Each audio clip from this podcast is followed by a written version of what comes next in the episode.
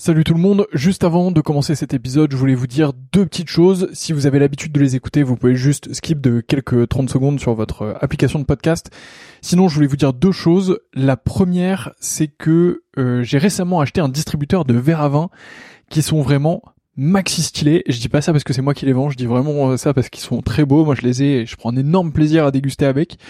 Donc le nom du site c'est betterwinetaste.com, betterwinetaste.com, tout collé, vous allez dessus. Les verres sont fabriqués en Allemagne, c'est des verres euh, qui sont euh, issus de l'entreprise Eich, euh, donc c'est vraiment très très beau, franchement le, buvant est très fin, les pieds sont magnifiques, je vous les recommande vraiment, c'est un plaisir, il y a toute une gamme, il y a un verre un peu universel pour le rouge, un verre universel pour le blanc, et ensuite il y a des verres qui dépendent un peu plus des régions, Bordeaux, Bourgogne, etc. Enfin ça vous avez l'habitude, c'est vraiment très cool. donc bah si vous commandez dessus, euh, vraiment c'est stylé. Et euh, d'ailleurs, on fait aussi des prix B2B et des offres B2B. Donc si vous êtes vous-même producteur de vin ou si vous travaillez dans le milieu du vin et que vous souhaitez faire des coffrets, que vous souhaitez faire une collection euh, de verres particuliers, que vous souhaitez les faire graver pour votre domaine, votre château, pour recevoir, bah voilà, dites-moi, envoyez-moi un message. c'est une super manière de soutenir ce podcast.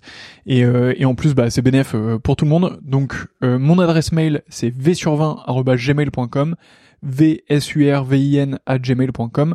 Vous m'envoyez un message là-dessus et euh, bah, on fera quelque chose ensemble. Et sinon, bah, betterwinetaste.com et vous avez un code promo POTE euh, qui vous donne droit, je crois, à la livraison gratuite. Donc P-O-T-E-S. Vous avez la livraison gratuite surtout. Donc, euh, bah, c'est plutôt cool euh, pour vous. Deuxième point que je voulais vous dire, donc ça c'était le premier. Deuxième point, et après je vous laisse avec ce podcast, c'est que, euh, bah, comme vous le voyez, je m'investis de plus en plus dans le milieu du vin. J'ai vraiment envie de faire quelque chose dans le domaine, et donc du coup, je voudrais lancer une offre euh, qui consiste à faire votre cave à vin. Euh, donc, bah, si vous êtes dans le milieu du vin ou pas, et c'est un peu plus ou pas d'ailleurs, et que vous souhaitez bah, que je fasse un peu votre cave à vin, que je m'occupe un peu de vous, qu'on définisse un peu vos goûts ensemble, que je vous transmette mes trouvailles et que je vous envoie tout ça. L'objectif c'est de faire un système euh, un peu tout en un qui vous permet de d'avoir euh, bah, tout ce que vous voulez, que ce soit euh, patrimonial pour transmettre ou alors pour vous faire plaisir, pour être avec les copains ou un peu des deux. donc voilà, bah pareil, vous m'envoyez un mail v sur 20 gmail.com. Il n'y a pas encore de site web, donc bah désolé, mais mais en tout cas, bah, vous m'envoyez un mail et on pourra travailler ensemble avec grand plaisir. Donc voilà, vous savez tout. La première chose c'est betterwinetaste.com avec le code promo POTE, vous avez la livraison gratuite et vous allez voir des verres vraiment de fou furieux. Euh, et si vous êtes pro, euh, n'hésitez pas à m'envoyer un mail et on voit ça ensemble. Et euh, bah, de l'autre côté, je serais ravi de m'occuper de vos caves à vin, de vous trouver les meilleurs vins possibles pour ce que vous voulez, de vous faire une belle offre sur mesure et tout ça. Donc, bah, envoyez-moi un message et on fait ça ensemble. Voilà, je vous laisse tranquille. Bonne écoute, à bientôt.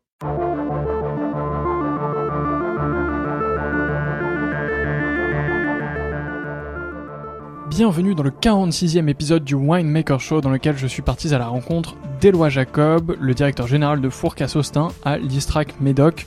Je me suis régalé pendant cette interview et pendant tout ce moment passé avec lui. J'espère donc que ce sera le cas pour vous aussi. Auquel cas, ben, n'oubliez pas de partager ce podcast autour de vous, de lui mettre la note de 5 étoiles sur Apple Podcast. Vous êtes de plus en plus nombreux et nombreuses à le faire et ça me fait vraiment super plaisir. Ça donne vraiment beaucoup de courage pour continuer et pour faire remonter ce podcast dans les classements. Je vous souhaite donc une excellente écoute. À très bientôt. Salut.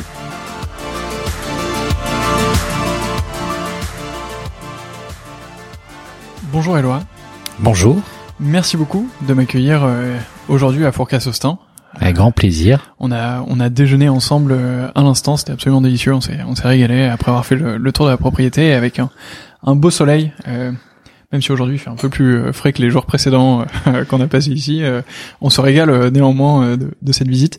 on va parler de pas mal de choses ensemble. alors je dis souvent ça dans, ce podcast en introduction, mais, mais c'est souvent le cas. On a souvent plein de sujets à aborder.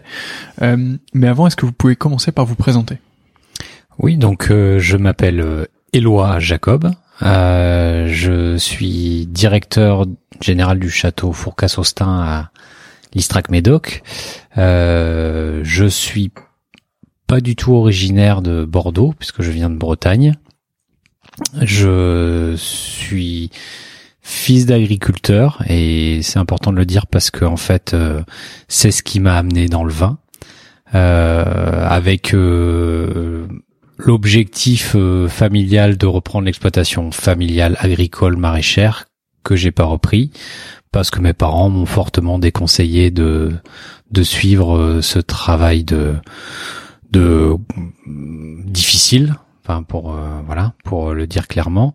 Et ils m'ont forcé à poursuivre mes études et je suis parti donc dans la capitale bretonne euh, qui est Rennes pour euh, poursuivre mes études. Et derrière j'ai j'ai intégré une école d'ingénieur en, en, agronomie à Bordeaux l'ENITA de Bordeaux qui est Bordeaux Sciences Agro maintenant mais entre-temps, juste la petite anecdote qui m'a permis de finir dans le vin, c'est qu'à Rennes, qui est pas une région viticole actuellement, euh, j'ai rencontré un, professeur de géographie euh, qui était mon professeur de géographie en, préparation, en classe préparatoire, qui nous a fait déguster des vins de toute la France et qui m'a donné cette passion du vin.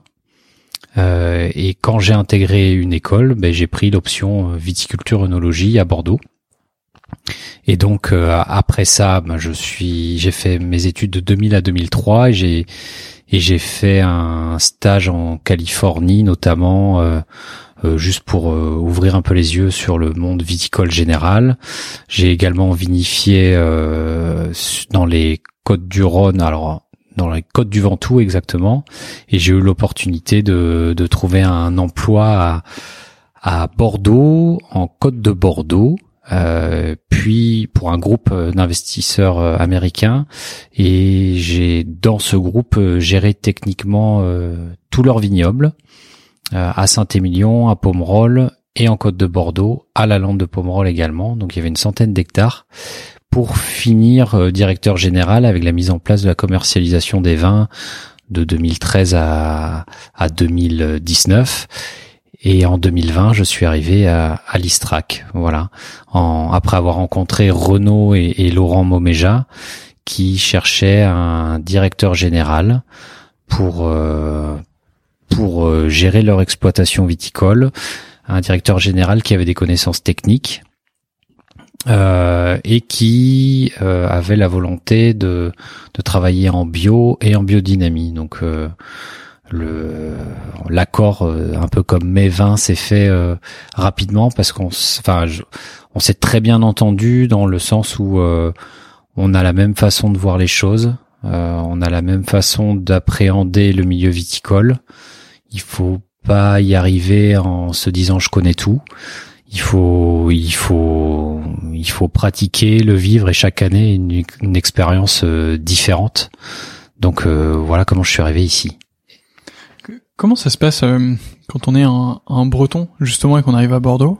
Euh, On dit souvent que Bordeaux c'est un endroit euh, relativement fermé euh, par rapport au reste de la France ou, à d'autres régions. donc comment ça se passe cette intégration justement à Bordeaux?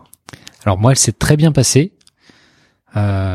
tout simplement parce que la promotion que j'ai intégrée à l'unité de Bordeaux en 2000, euh, sur 100 étudiants, il y en avait 15 de Bretagne.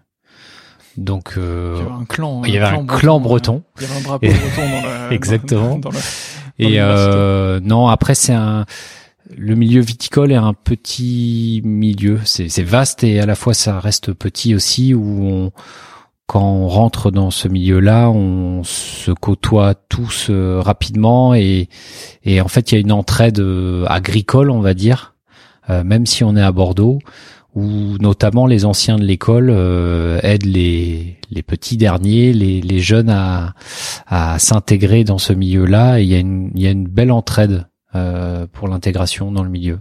Donc Bordeaux s'est intégré par le vin, donc très facilement. Ok. Est-ce qu'on peut revenir sur sur cette expérience en Californie? Alors on en a parlé dans, dans certains autres podcasts parce que ça fait partie des grandes régions euh, euh, viticoles euh, au monde. Au monde, oui. quelles sont vos découvertes à ce moment-là en Californie? Alors la, la, la plus belle découverte, pour être tout à fait honnête, j'y suis allé pour performer un peu l'anglais, parce que la Bretagne a beau être proche de l'Angleterre, on, on a du mal à s'exprimer en anglais, donc je suis parti en Californie pour ça et ma plus grosse surprise c'est d'avoir parlé pendant trois mois espagnol parce que toute la main d'œuvre était mexicaine. voilà. Donc euh, j'ai pas forcément progressé en anglais, mais j'ai beaucoup progressé dans dans dans l'appréhension de la vinification. Euh, leur leur plus grosse problématique, c'est vraiment la vinification parce qu'en fait le climat chez eux est assez simple. Euh, il fait très beau, très chaud et il faut irriguer pour compenser le manque d'eau. Donc euh, c'est pas la même viticulture qu'à Bordeaux ou en France où on dépend beaucoup des aléas climatiques, mais ce qui fait aussi la richesse euh, de, de Bordeaux et de la France. Euh, et donc en Californie, ça a été une gestion très technique de la façon de faire le vin avec une gestion d'équipe euh, de Mexicains euh, qui qui en fait euh, opérait au doigt et à l'œil. Donc c'était beaucoup de beaucoup de de travaux très simples. Gestion des vinifications de la rentrée de vendange de la de de, de l'élevage.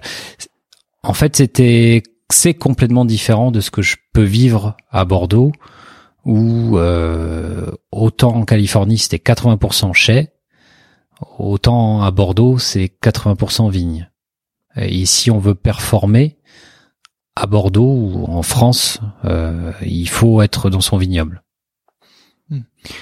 Euh, ce qui ressort des, des précédentes interviews aussi sur sur la Californie en général, c'est ce climat de tout est possible ou euh, d'expérimentation dans justement au chai. Euh, est-ce que c'est quelque chose qui vous a marqué? Oui, c'est en fait c'est ah, c'est un peu plus ça peut être plus industriel, on va dire.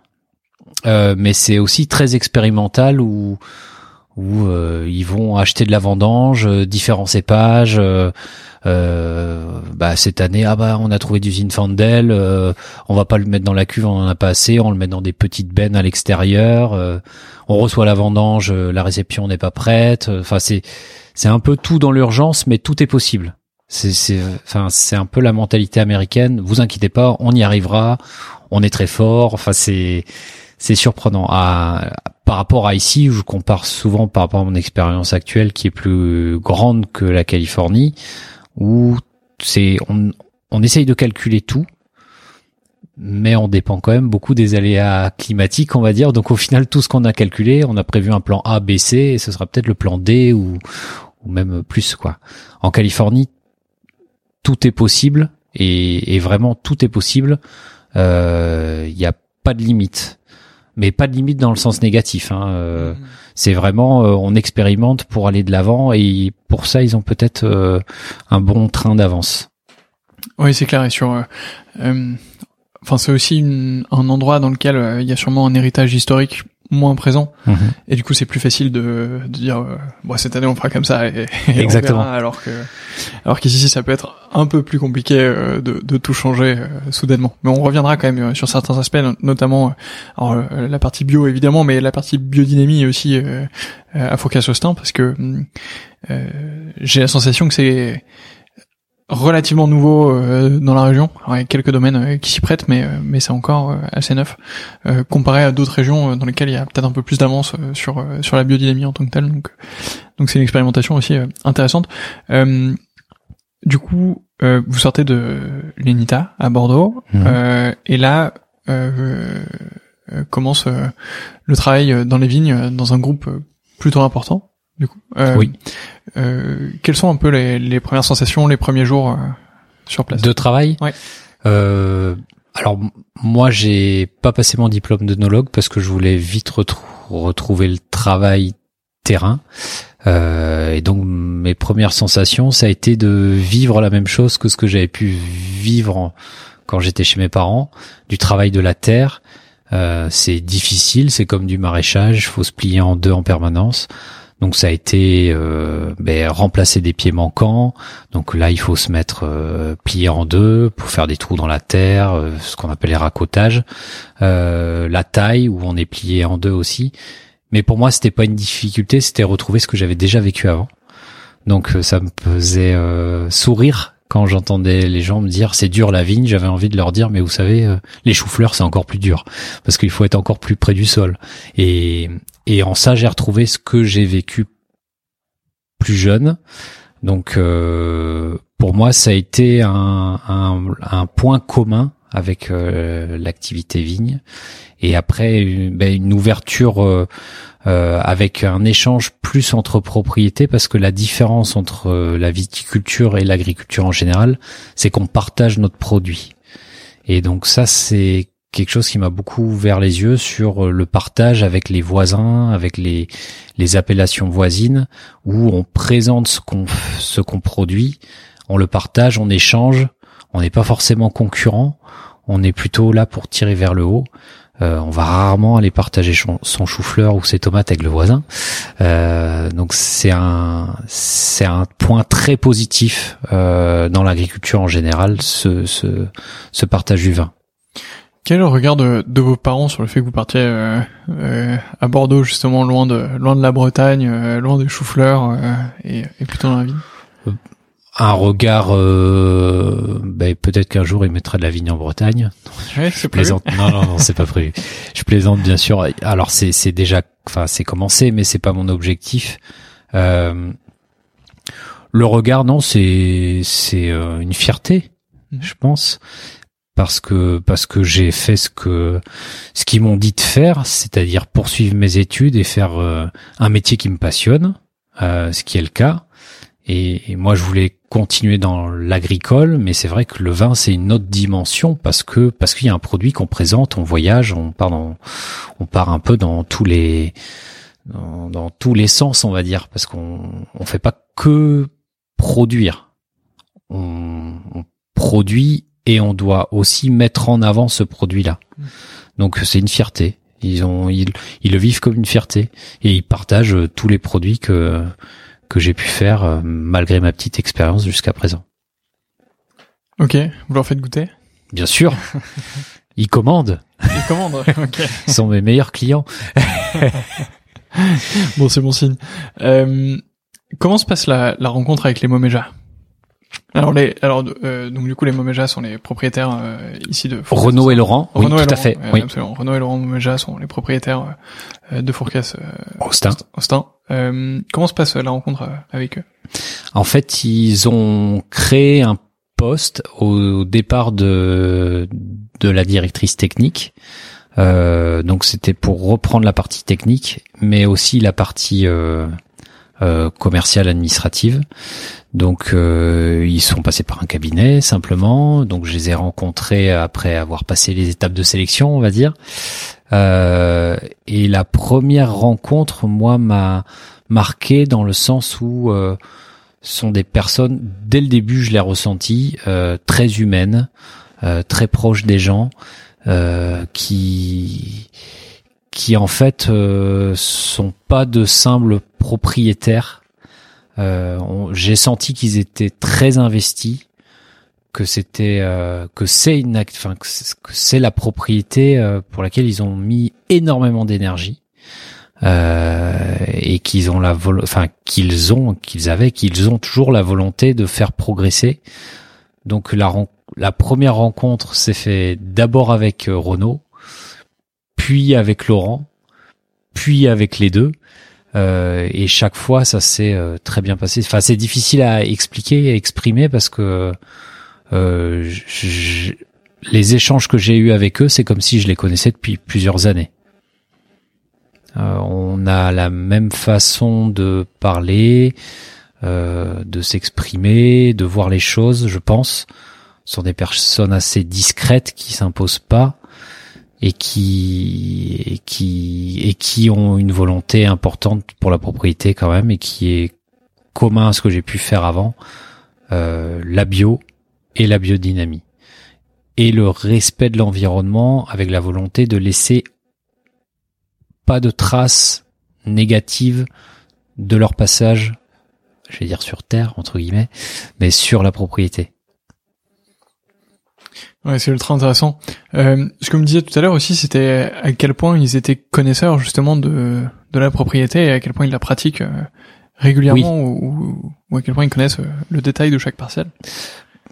Bah parce qu'il bah c'est ce qui fait la grosse différence aussi avec euh, d'autres propriétés, c'est qu'ils sont beaucoup investis et et Renault a dirigé dirige toujours la propriété euh, et, et, donc c'est beaucoup investi dans tous les choix stratégiques pour faire évoluer la propriété. Donc euh, comme je disais, le vin à Bordeaux se fait principalement dans le vignoble. Et donc, pour pouvoir faire euh, un très grand vin, il faut maîtriser son vignoble. Donc, il faut connaître ses parcelles et savoir leurs petits noms. Euh, et c'est vrai que la première visite que j'ai passée, enfin que j'ai, c'est pas la première visite, c'est mon premier jour de travail à Fourcasse-Austin, puisque c'était euh, pendant le confinement. ça a été la présentation du vignoble et Renault, en passant, connaissait euh, le début et la fin de chaque parcelle et le nom de la parcelle, les années de plantation, euh, le cépage bien sûr, mais toute l'histoire de la de chaque parcelle. Et c'est quelque chose qui m'a rassuré dans le sens où ce sont des gens qui sont vraiment investis euh, à 200% dans dans ce projet-là. Ouais, c'est ultra important et, euh, et c'est des choses qui font, je suppose, plaisir à voir aussi quand on dirige la propriété ou quand on y travaille. Euh, oui. D'avoir ce lien. Oui, complètement. Et, et alors, au-delà d'eux, ils ont aussi fédéré une équipe euh, autour de ce projet-là. Euh, et fédérer une équipe qui existait déjà parce que c'est le chef de culture et travaillait sur la propriété, tous les salariés, les vignerons euh, sont sur la propriété depuis de nombreuses années. certains vont bientôt partir à la retraite, malheureusement pour nous, euh, mais bon, heureusement pour eux aussi, vu le labeur euh, voilà qu'ils qui, ont pu vivre. Et, le maître de chais, c'est le maître de chais qui était là quand ils ont acheté la propriété. Pas, ils ont ils ont poursuivi ce qui existait, mais ils l'ont transcendé dans le sens où ils ont fédéré une équipe autour d'un projet. On parlait notamment du de la création du vin blanc.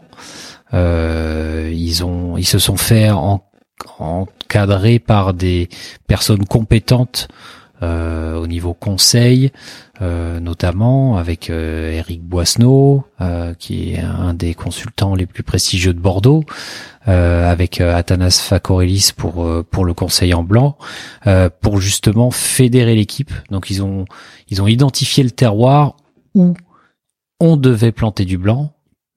Il n'y avait pas d'autre possibilité pour ce terroir-là. Euh, et ils ont fédéré l'équipe autour d'un projet qui a fait que la mayonnaise a pris, comme on dit.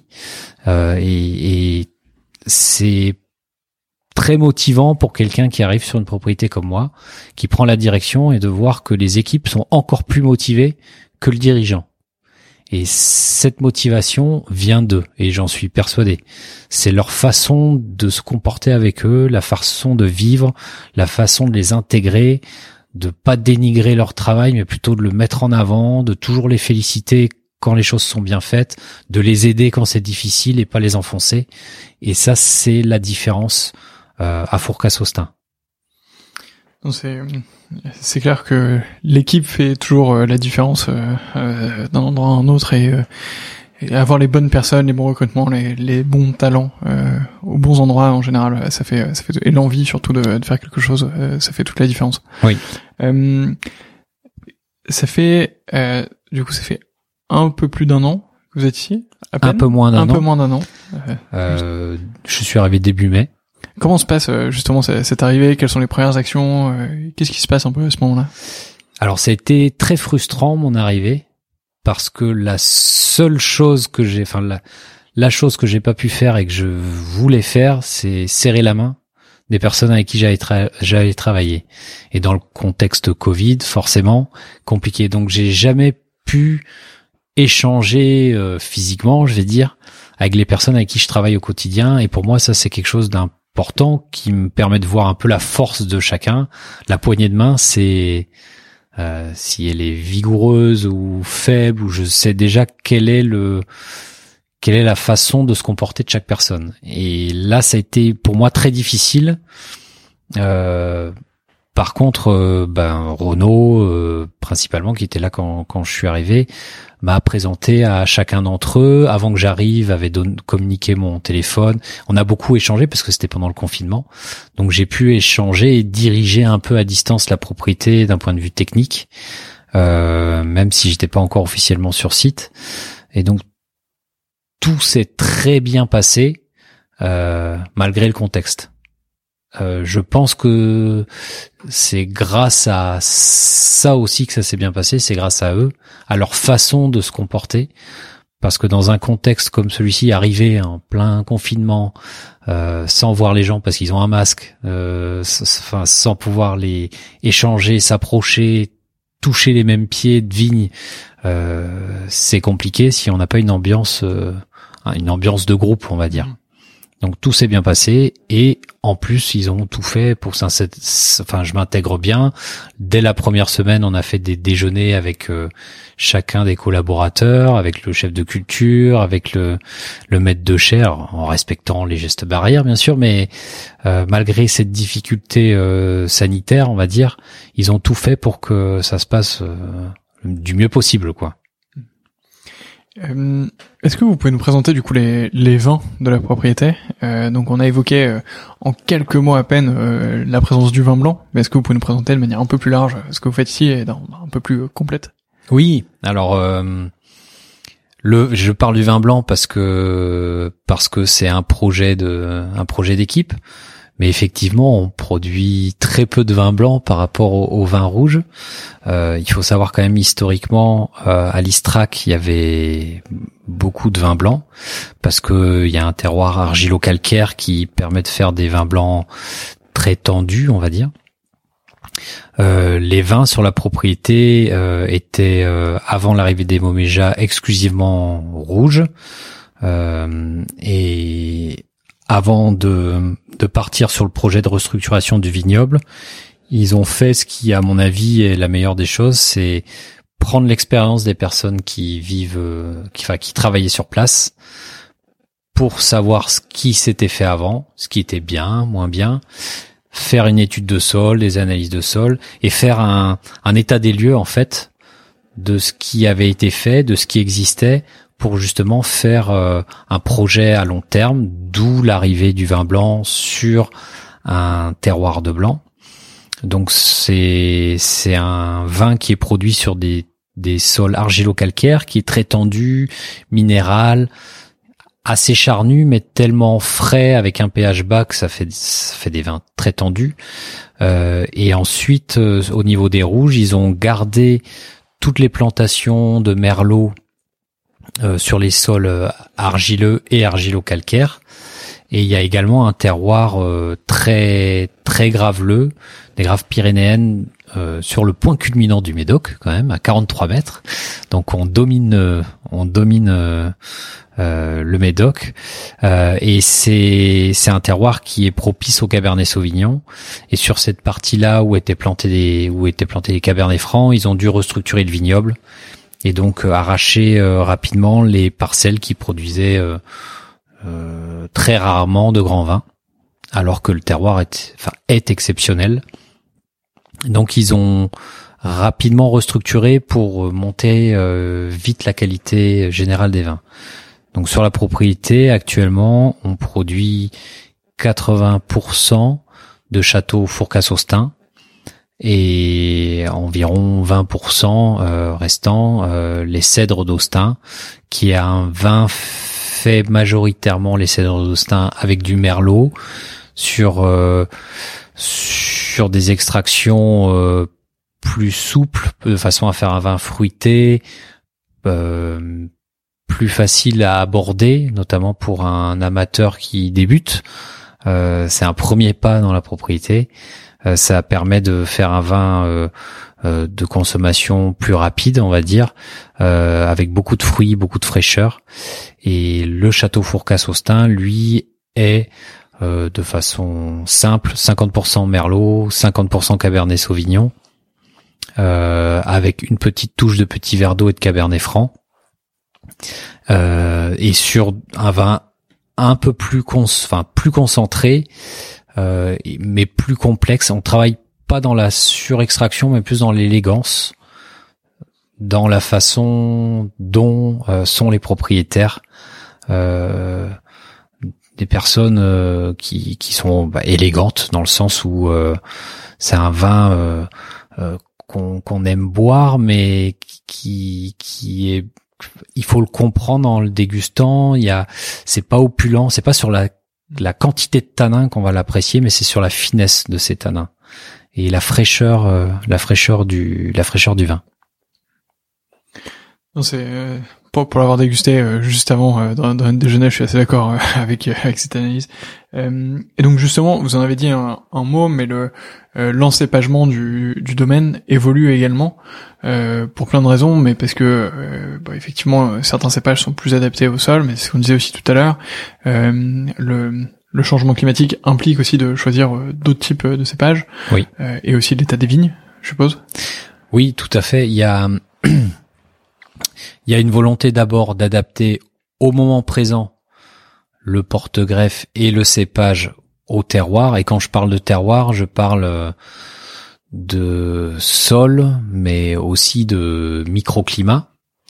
Euh, c'est-à-dire que si ce sont des sols chauds, il va falloir mettre des cépages plutôt tardifs et qui, qui sont susceptibles d'être enfin qui seront mûrs mais pas surmûrs et des terroirs froids où on met où on a les merlots où, ce sera mûr mais pas trop mûr non plus. Donc euh, ça c'est cette volonté là et l'arrivée du petit verre d'eau notamment euh, le cabernet franc aussi sont des évolutions euh, d'encépagement de la propriété. Donc ils sont testés à, à hauteur de 1%, on va dire.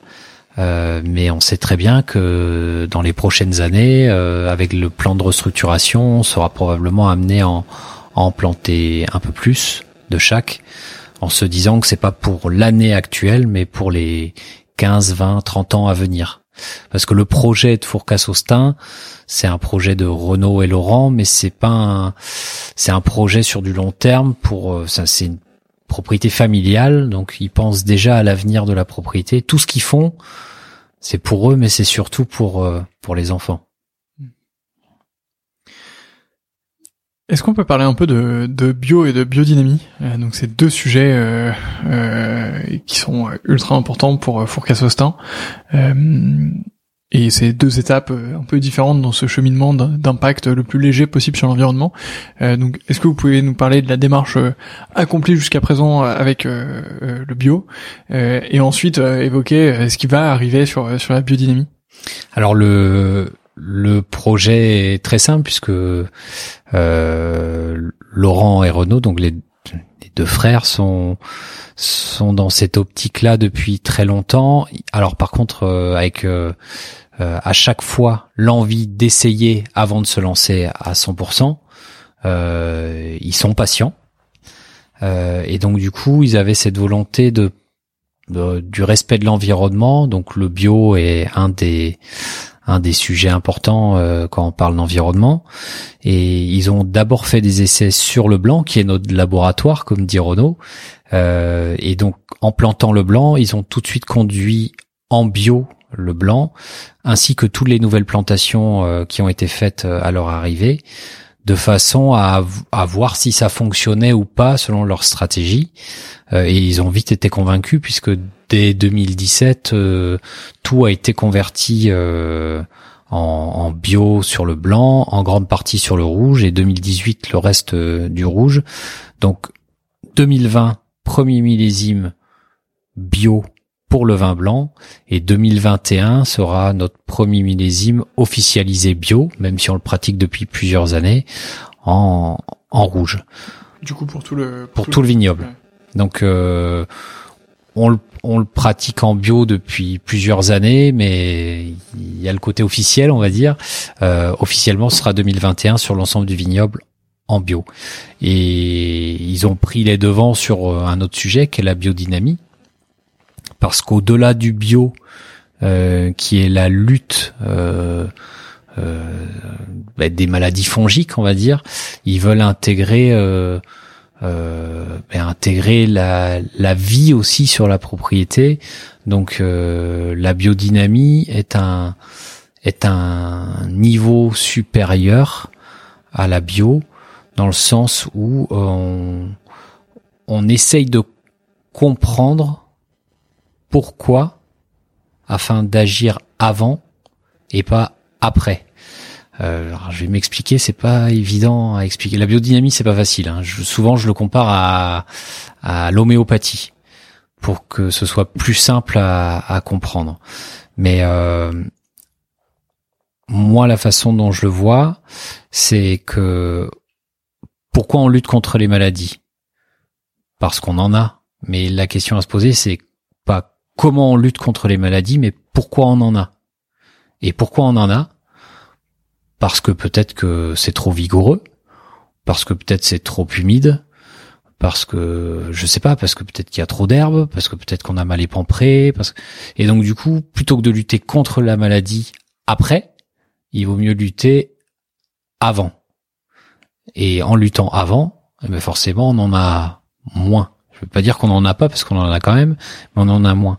Et donc la biodynamie pour moi est un moyen de d'appréhender ce sujet-là, c'est-à-dire qu'on fait beaucoup de préventifs et on va pas faire du systématique où on applique des produits sur toutes les parcelles et des parcelles très vigoureuses où on va dès le début travailler avec la biodynamie pour réduire cette vigueur et des parcelles pour limiter les maladies parce que plus c'est vigoureux, plus on a de risques phytosanitaires, on va dire, sur le sur le sur les vignes. Et inversement, quand c'est peu vigoureux, on va accompagner la vigne à euh, revitaliser les sols, euh, à, à en, taillant différemment en fonction des lunes. et tout ça s'intègre dans un principe euh, biodynamique. Euh, et je pense que ça va être, enfin c'est déjà un plus parce qu'on le pratique quand même depuis trois ans sur, euh, on va dire 16 hectares. Et là, l'objectif c'est de le pratiquer à 100% sur toute la propriété, parce que tout ce qu'on a pu essayer fonctionne. Donc, euh, on n'arrive pas scientifiquement à prouver. C'est ça la difficulté, c'est que nous on n'est pas, on n'est pas chercheurs, nous. Veut avancer, donc c'est pas notre métier. Mais les observations qu'on fait sont que le résultat est meilleur. Donc, euh, dans, dans, quel sens ce, résultat? C'est dans, dans, la qualité du vin Dans la qualité du vin et même dans le comportement de la vigne. Euh, la qualité du vin, c'est l'aboutissement. Le comportement de la vigne, c'est c'est ce qui va nous permettre d'aboutir à cette qualité-là. Euh, donc, euh, donc il y a beaucoup d'observations et justement pour pour réussir à faire de la bio et de la biodynamie à Bordeaux, qui est quand même un climat très difficile. Hein, euh, si c'était si facile, tout le monde en ferait.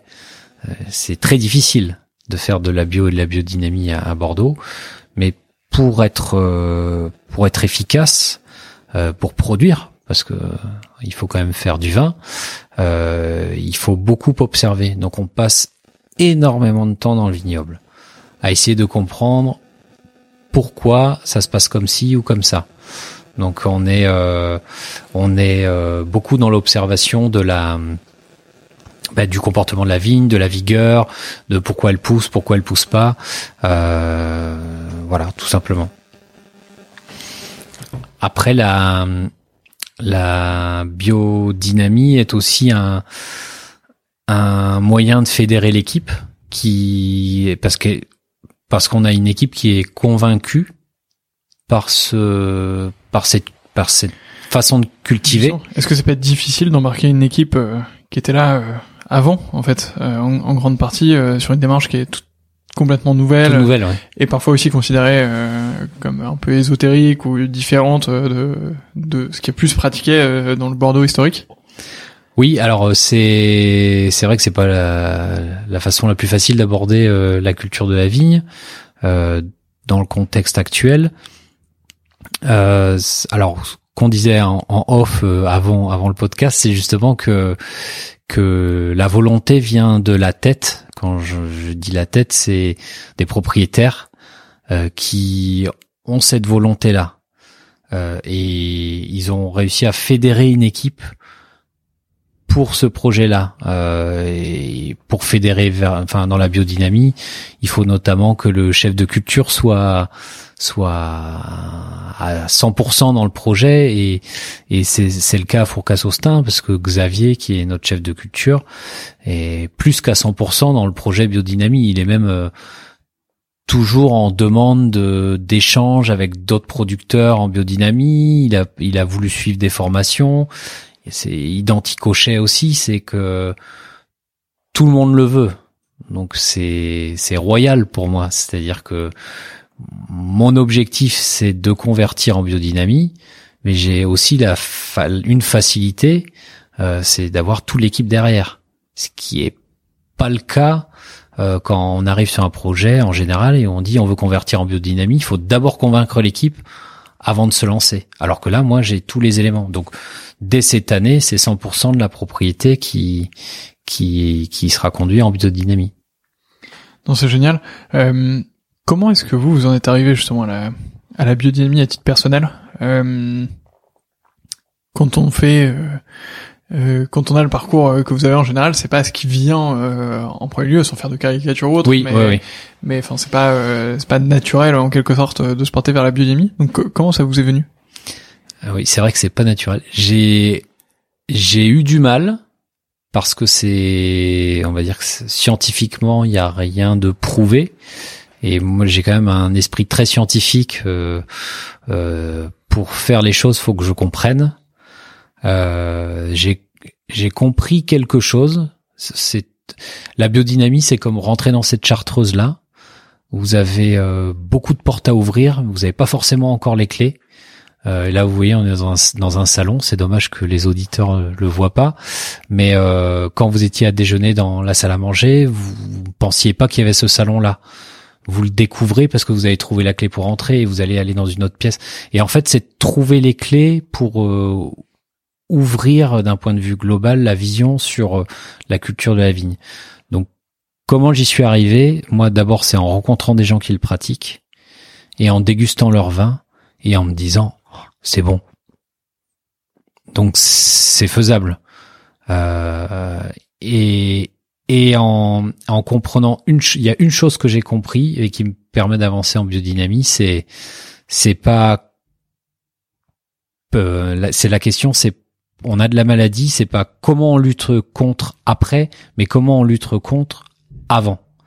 Et donc c'est tout dans le donc c'est dans la compréhension en fait. Pourquoi la vigne est vigoureuse? Comment on limite la vigueur, pourquoi la vigne est peu vigoureuse, comment on améliore la vigueur, des choses bêtes, la, lune, pourquoi on taille en fonction de la lune? Euh, bah on se dit c'est ridicule, ça marchera pas. Euh, pourquoi il y a des marées? Il y a des marées. L'eau, elle, des, des, les millions, milliards de tonnes d'eau qui bougent euh, pendant les marées, c'est grâce à quoi? C'est la lune. Donc la sève qui circule dans le vin, c'est dans le raisin, c'est pareil. Dans le raisin, non, dans, le, dans les pieds de vigne, c'est pareil. Donc c'est, en fait, c'est ces influences-là qu'on n'arrive pas à comprendre forcément au début, mais quand on pratique et qu'on suit un peu ce que faisaient historiquement les grands-parents, arrière-grands-parents, et qu'on observe après que ça fonctionne, on se dit bon bah ça fonctionne. Euh, ne nous prenons pas la tête à essayer de comprendre tout, ça fonctionne, donc faisons-le. Euh, voilà, ça améliore les choses. Donc euh, j'ai passé un cap en me disant il faut pas que je comprenne tout. Euh, c'est impossible. C'est comme les maths. C'est comme les maths, voilà. Ça fonctionne comme ça, euh, 1 plus 1 égale 2, voilà, c'est exactement ça. Mais c'est exactement ça en fait si la propriété est la bonne, euh, je l'applique et, et on Voilà, c'est ça. Mais je, je suis quand même toujours un peu en recherche de compréhension mm. et ça c'est on va dire que c'est la cerise sur le gâteau quoi. Ouais, et puis la, la, compréhension elle est aussi dans le verre en fait. Euh, Exactement. Parce que quand on se rend compte que c'est bon, que que c'est meilleur parfois, euh, c'est pas forcément une obligation. On peut être bio, biodynamie et faire un qui est pas bon si si on n'y met pas l'attention qu'il faut ou, ou, si on fait mal des choses évidemment, mais mais on se rend compte que souvent c'est quand même très bon. Oui oui oui oui tout à fait. Et euh, moi, je, à titre personnel, euh, je suis pas dans les vignes euh, quotidiennement, très loin de là. Donc en fait, euh, j'ai du mal à, à, observer ce qui peut s'y passer ou, ou, à quel point justement la biodynamie est, est, importante ou pas, etc. Mais par contre, je pense que c'est un, un, mode de culture qui implique de passer beaucoup de temps à la mhm. vigne et d'y porter beaucoup d'attention, justement. Oui. Dans la prévention, etc. Et en fait, euh, que ce soit en fonction de la lune ou, en fait, euh, parfois je me dis, est-ce que si on prenait un autre calendrier, euh, ça marcherait aussi? Bah la réponse est peut-être oui. Enfin, on sait pas. On, on sait pas. mais mais en portant une telle attention à sa vigne et en y passant autant de temps, en essayant autant de la comprendre, ça peut être que positif en fait à la fin. oui. Versus mettre des produits chimiques de manière systématique sur des parcelles entières ou, ou des vignobles entiers. voilà. Enfin je pense que le temps passé et l'énergie qu'on qu'on donne à la, à la, vigne, en fait, elle finit par aussi nous le rendre. Et, et ça se ressent dans le vin. Ouais, La, en fait, la passion se transmet par la façon dont, dont on travaille. Mm. Euh, c'est un, pour moi, un vin qui est conduit réellement en biodynamie, c'est un vin qui vibre. Où ça va pas être le plus puissant forcément, ça va pas être le plus concentré, ça va pas être le plus tannique ou ça va être celui qui va vous faire vibrer. Mm. Parce que quand vous dégustez, notamment avec euh, le propriétaire ou avec les responsables, mais vous ressentez la passion qu'ils ont mis dans dans l'aboutissement du produit. Et ça, c'est c'est c'est tout ça la biodynamie aussi. Enfin, c'est ça s'explique pas juste euh, dans un livre, quoi. Ouais, c'est clair. Euh, Est-ce qu'on vous regarde parfois comme des comme des originaux en faisant ça euh, ici? Euh, je j'imagine, je sais pas, on n'en parle pas ouvertement. Euh, je sais. il faudrait que vous me disiez ce que ce que les voisins en pensent quand vous irez quand vous irez les interroger. Non, j'en sais rien. Après, j'en parle ouvertement aussi parce que ils ont la même formation que moi. Euh, ce qui me fait plaisir aussi à Bordeaux, c'est que ça évolue. Euh, il y a une image qui est pas forcément positive de Bordeaux. Je peux vous assurer qu'en 20 ans, ça a énormément évolué. Moi, quand je suis arrivé à Bordeaux, je voyais des vignes désherbées en plein. Euh, là, je j'en vois plus. Euh, je voyais des vignes désherbées même sous le rang euh, un peu plus tard. Et là, beaucoup de personnes se mettent à travailler. On leur a rien demandé. Ils travaillent sous les rangs mécaniquement. c'est pas ça qui permet de d'améliorer la rentabilité, mais c'est qu'il y a, je pense qu'il y a une prise de conscience du milieu qu'il faut avancer, il faut pas, il faut pas attendre de se faire taper sur les doigts. Et, euh, et ça, on n'en parle pas assez. C'est pour ça que je le dis aussi. C'est que la biodynamie, c'est pas, enfin, pour moi, c'est pas quand tout le monde sera en biodynamie qu'on aura, qu'on aura réussi. C'est quand tout le monde aura pris conscience qu'on a un gros impact sur l'environnement et que c'est en améliorant nos pratiques euh, qu'on aura fait un grand pas que ce soit en bio, en biodynamie, en conventionnel, en résonant, euh, que là on aura fait un grand pas. Ouais, c'est clair. Et c'est clair. Euh, enfin, je partage ce constat de, de monde qui évolue très vite euh, ici à Bordeaux parce que, enfin, bah, parfois on entend des choses sur la région qui sont plus vraies qu'il l'était sûrement à une époque. Hein. oui, oui, qui sont fausses. Problème, mais, mm. mais qui ont vraiment beaucoup évolué. Et, Enfin, c'est c'est assez intéressant de voir euh, cette rapidité d'évolution justement. Alors qu'on se dit parfois c'est un monde euh, fermé, c'est une grosse machine, c'est lent, euh, machin. Alors qu'en fait pas du tout et, et ça va très vite et il y a des gens très passionnés qui le font. Oui. donc bref, je veux pas passer pour un défenseur ardent de Bordeaux, même si j'adore cette région. mais, mais, voilà, il y a des gens qui font bien les choses et, et c'est bien de le dire aussi. On a parlé un petit peu ici de la, la Chartreuse, mais le, le domaine est, est magnifique. Euh, est-ce qu'il y a possibilité de le visiter en général? Est-ce ah oui. que vous accueillez les, les visiteurs? Oui, alors c'est euh, ça a été compliqué pour nous euh, l'année dernière parce qu'on s'est posé la question dans le contexte est-ce qu'on ouvre ou pas au public? Euh, et avant d'ouvrir, on s'est entraîné en interne euh, avec le protocole masque, gel, euh, comment comment on partage les vins, où c'est qu'on déguste. Et on a fini par dire bon allez on se lance, on est prêt. Et oui, on a réouvert l'année dernière et oui, on va réouvrir cette année très prochainement. Euh, on met en place tout le protocole parce qu'on veut que les gens viennent euh, sans appréhension de risque, qui se sentent protégés et ils peuvent en être assurés. Nous, on les protège. Euh, on fait attention euh, dans dans la dans le circuit de la de la visite. Euh, il y a ce sont des visites privées, privatives qui sont sur rendez-vous et qui en fait évitent d'avoir de plusieurs groupes en même temps un couple vient, un autre couple vient, ils se connaissent pas, on fait deux visites séparées. On décale les horaires et ils ont vraiment euh, ben, la visite de, enfin la propriété pour eux entre guillemets. On fait comme s'ils étaient seuls sur la propriété, de façon à ce qu'ils vivent une expérience différente. et en fait, ce contexte sanitaire nous a fait évoluer très vite dans ce sens-là, et on s'est rendu compte que même pour nous, c'est beaucoup plus agréable parce que les échanges sont beaucoup plus faciles quand on est en petit comité avec des gens qui se connaissent et du coup des, ils osent poser des questions. Euh, sont pas des professionnels du vin, donc nous on accepte toutes les questions et donc oui on est ouvert au public et oui on va réouvrir au printemps. Ok, euh, donc pour euh, pour visiter le château euh, Fourcasse-Austin, il suffit d'aller sur, je suppose, le sur le site. Euh, mhm. euh, je sais pas ce que c'est, fourcasseaustin.com. Exactement. Bon, bref, Bien trouvé comme nom. De toute façon, vous allez le trouver sur Google. Je me fais pas trop de soucis. Et, et donc là, il y a un module de réservation et, c'est parti pour. Et, il, suffit, aussi de nous appeler. Des fois, un, un coup de téléphone, c'est c'est peut-être le plus simple. Euh, déjà parce que nous on veut aussi savoir ce qu'attendent les gens. On mm. propose plusieurs formules et l'idée, c'est c'est qu'ils vivent une bonne expérience. Donc, soit ce sont des amateurs euh, aguerris qui qui connaissent beaucoup le vin et du coup on va les orienter sur un type de dégustation. Euh, soit ce sont des gens qui découvrent, qui ne connaissent pas du tout le vin, et donc du coup on va pas les submerger d'informations techniques. Il faut pas les écœurer dès le début. Donc du coup on a, on module vraiment. On a plusieurs euh, types de dégustation, mais après même nous en interne, on s'adapte à la personne qui aux personnes qui sont face à nous pour justement qu'ils apprennent des choses sans les inonder et ou alors qu'on leur en apprenne un peu plus s'ils sont déjà très connaisseurs. Oui, c'est important. Bon, bah si si vous préparez euh, vos vacances d'ores et déjà ou une escapade euh, entre ces entre ces confinements, euh, mais, vous êtes les bienvenus. Voilà, exactement.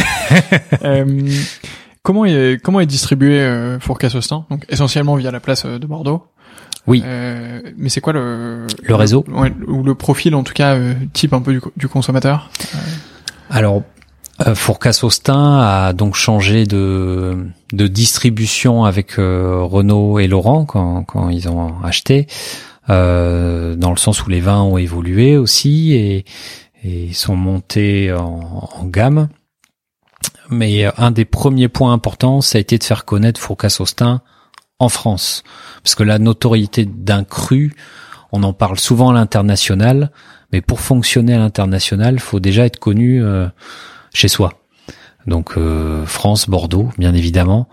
Donc il y a euh, une distribution qui a été faite de façon à être proche du client, du consommateur, et donc dans les foires au vin notamment. Et on continue à faire les foires au vin parce que c'est un vin qui est abordable. Euh, tout le monde, je pense, amateur de vin, peut se payer un château Fourcasse-Austin même une caisse, hein, il n'y a pas de souci. Euh, pour euh, juste, nous, on veut que ce soit un vin élégant, mais aussi euh, de plaisir. Il faut qu'on le déguste, qu'on prenne plaisir à le boire et qu'on le garde pas dans sa cave en se disant un jour. Un jour, peut-être que je le boirai et on le boira jamais. Ou trop tard. Voilà, ou trop tard, exactement. Donc, euh, on a cette philosophie de vouloir faire un vin qui plaise aux gens, euh, qui soit un vin qu'on puisse ouvrir euh, le week-end en famille avec les amis euh, et qu'on puisse le réouvrir le week-end d'après parce que c'est le moment où il se boit le mieux. Donc rien de tel que que la distribution locale, les foires au vin, après la restauration, bien entendu. Euh, et ensuite les marchés euh, étrangers, donc cavistes. Quand je parle euh, restauration, il y a aussi euh, caviste, pardon, et aussi les marchés étrangers. Donc l'Asie a été un, un gros marché. beaucoup. Euh, oui, mais qui s'est effondré avec la crise, comme pour la plupart des crus. et les États-Unis aussi, c'est un c'est un point qu'on veut, on voudrait encore plus performer, mais c'est ça a été compliqué ces dernières années. Euh, notre grosse distribution, c'est la France, euh, et on tient à ce que ce soit maintenu, mais on diversifie avec le reste de l'Europe et les États-Unis, et on espère l'Asie va va reprendre va reprendre du Fourcasse-Austin. Ok. comment ça se fait qu'il y a eu euh, que ce soit difficile justement aux États-Unis? En général, c'est un, c'est un gros marché justement pour euh, pour beaucoup de châteaux. C'est en général même leur premier. Oui. Soit après, soit avant la France, ça dépend. Mais alors ça n'a pas été forcément difficile, c'est que ça n'a pas été la priorité. Ouais, euh, et au moment où on ça a été mis en place, ça fonctionnait, mais la l'accélération a été pas aussi rapide que prévu, lié aux dernières années avec les taxes annoncées, plus le contexte, euh, le contexte sanitaire qui fait que euh, pour le vendre aux États-Unis, il faut aussi être présent et là, on peut plus voyager, donc c'est compliqué pour nous. Quoi. Quel est le futur de Fourcade Sostin Le futur, euh, il faudra venir nous voir et je vous le dirai. Mais le, le, le, futur, ben nous déjà, il y a un très gros projet, c'est la biodynamie poursuivre la bio, mais aussi euh, la biodynamie en local, je vais dire chez nous. Euh, le futur, c'est de continuer à faire des vins euh, très bons, les pro, enfin progresser même qualitativement. Ça, j'en suis convaincu parce que tout le travail qui a été fait jusqu'à présent, il, il paye pas maintenant. C'est dans 5-10 ans qu'on va commencer à voir tous les progrès qui ont été faits euh, au niveau du vignoble, au niveau des chais. Euh, on a vu déjà une forte progression, mais je suis persuadé que ça va, ça va monter en flèche. Euh, et ensuite, le futur au niveau distribution, c'est d'être reconnu internationalement pour pouvoir en acheter partout dans le monde, tout simplement. N'importe où on sera, New York, Los Angeles, Pékin, euh, euh, Londres, euh, être un vin reconnu dans le sens abordable et de plaisir dans l'élégance. Voilà, ça, enfin pour moi c'est le futur de Fourcade Saustin. Ok, c'est bien noté. Bah, écoute, on souhaite, on souhaite que ça se réalise. Ça va se réaliser. on va tout faire pour. Ça marche. Et ben on, on, fera un épisode 2 dans quelques années euh, pour vérifier tout ça. Pas de problème. Euh, il me reste trois questions qui sont assez traditionnelles euh, dans ce podcast. D'accord. La première, c'est euh, quelle est votre dégustation coup de cœur récente? Générale, vous allez dire. Enfin, pas, pas, pas sur la propriété, on est d'accord. C'est assez libre, mais c'est, sympa de dire un mot aux copains, hein, évidemment. bien sûr. Euh, alors moi, euh, en coup de cœur, c'est euh, le dernier que j'ai dégusté, c'était le week-end dernier, Terre chaude 2016, euh, qui est dans la Loire, Saumur. Alors biodynamie, je crois, mais c'est pas pour ça. C'est que c'est un vin très bien construit, très frais, avec beaucoup de rondeur un vin de plaisir. En fait, en fait j'ai pris beaucoup de plaisir à le consommer. Et pour moi, un vin est très bon, surtout quand il reste plus une goutte dans la bouteille. C'est-à-dire que, bah, on l'a vraiment aimé, quoi. En général, c'est bon signe. Ouais. C'est bon signe.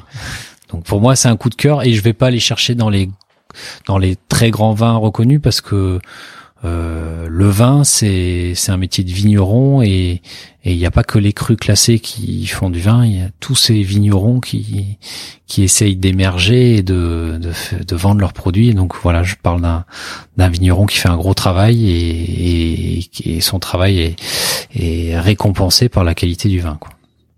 Ça marche, c'est bien noté. Mais j'essaierai. Euh... Thierry Germain, je cherchais le nom. Voilà. Et eh ben j'essaierai de, de dégoûter, de dégoter, pardon, pas de dégoûter, une petite bouteille, de dégoter une, une, une, belle bouteille dans les dans les euh, semaines ou mois qui viennent, si si j'en croise une.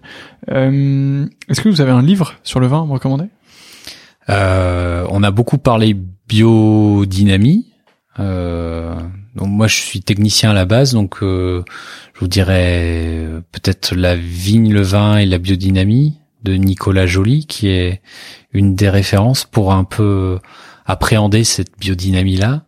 Euh, alors peut-être qu'on va vous perdre, mais c'est aussi pour euh, avoir une autre vision sur le milieu viticole. Euh, je pense que c'est c'est bien de l'aborder d'une façon euh, simple et proche de la terre pour comprendre ce qu'est le métier de de viticulteur. Super. Et bien pour les personnes qui nous écoutent, les références seront bien sûr dans la description du podcast et dans l'article qui l'accompagne, donc vous n'aurez pas de mal à le trouver. et ma dernière question, qui devrait être le prochain invité de ce podcast? Qui? Alors là, ce qui va être difficile, c'est vu le nombre de podcasts que que vous avez fait jusqu'à présent, il faut nommer quelqu'un que vous n'avez pas eu. Euh, en fait, on en a parlé tout à l'heure pour être tout à fait honnête avec les auditeurs. Et à chaque fois, il me sortait le nom de quelqu'un que je voulais lui conseiller. Donc, je vais tenter. Je préviens désormais. Euh, je vais tenter Alain Mouex. Eh ben, on l'a pas encore eu et c'est une très bonne idée. On a, on nous a recommandé, euh, oui. on nous a recommandé Jean-François. Euh, Jean-François, oui. Euh, mais plus sur sur une partie euh, négoce. Euh, mais Alain pas encore. effectivement, qui a Fond Rock. Fond Rock, Mazer aussi, à Pomerol et qui qui est un des pionniers de la biodynamie à, à Bordeaux en France et qui est quelqu'un de, enfin que j'apprécie énormément, qui m'a aussi fait beaucoup évoluer dans l'appréhension de la biodynamie euh, et qui est un passionné de vin. Hmm. Tout simplement, et c'est une personne que vous devriez rencontrer. Surtout que vous êtes euh, souvent à Saint-Émilion, donc vous aurez l'occasion de le voir. Donc on est on n'est pas très loin. Euh, entendu, mais je compte sur vous quand même pour me mettre en relation comme ça. Pas de problème. je vous transmets le téléphone en, en off. c'est parfait. Entendu. Merci beaucoup, Éloi. Mais merci beaucoup. C'était un plaisir de vous recevoir euh, à Fourcas-Austin. Et eh ben j'ai passé un excellent moment et c'était très partagé. Dans le salon de Miss Marple, mais euh, pour que que les que les auditeurs comprennent ce qu'est le salon de Miss Marple, on leur propose de venir euh, visiter la propriété et peut-être qu'ils auront la chance de venir s'installer dans le salon. Allez, et eh ben c'est noté. Et si, si, ça ça vous a pas donné l'eau à la bouche pour pour venir euh, rencontrer Eloi ici. Euh, je sais pas, je sais pas ce qu'il vous faut euh, de plus. Merci beaucoup. À très bientôt. Et à très bientôt.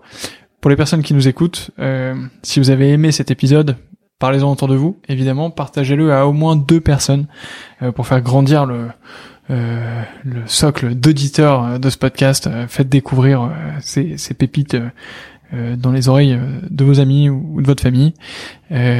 Notez-le aussi 5 étoiles sur Apple Podcast, euh, parce que c'est très important pour moi. Euh, déjà, ça, ça me rend content euh, quand je vois cette note. mais ça, à la limite, vous en, vous en foutez un peu, mais par contre, ça permet aussi à d'autres personnes de le découvrir. Et ça, c'est le plus important, de partager cette passion, de faire connaître le vin et, les personnes qui le font. Merci encore, Eloi, et à très bientôt. À très bientôt, vraiment. Euh, on se retrouve euh, dans quelques années pour l'avenir de la propriété. Mais avant même, j'espère. Euh, Autour d'un verre de vin. Exactement, c'est très bien. À bientôt. À bientôt, au revoir. C'est déjà la fin de cet épisode. J'espère qu'il vous a plu et de mon côté, j'espère vous retrouver très très vite sur 20 sur 20 et sur les autres épisodes du podcast. À très vite.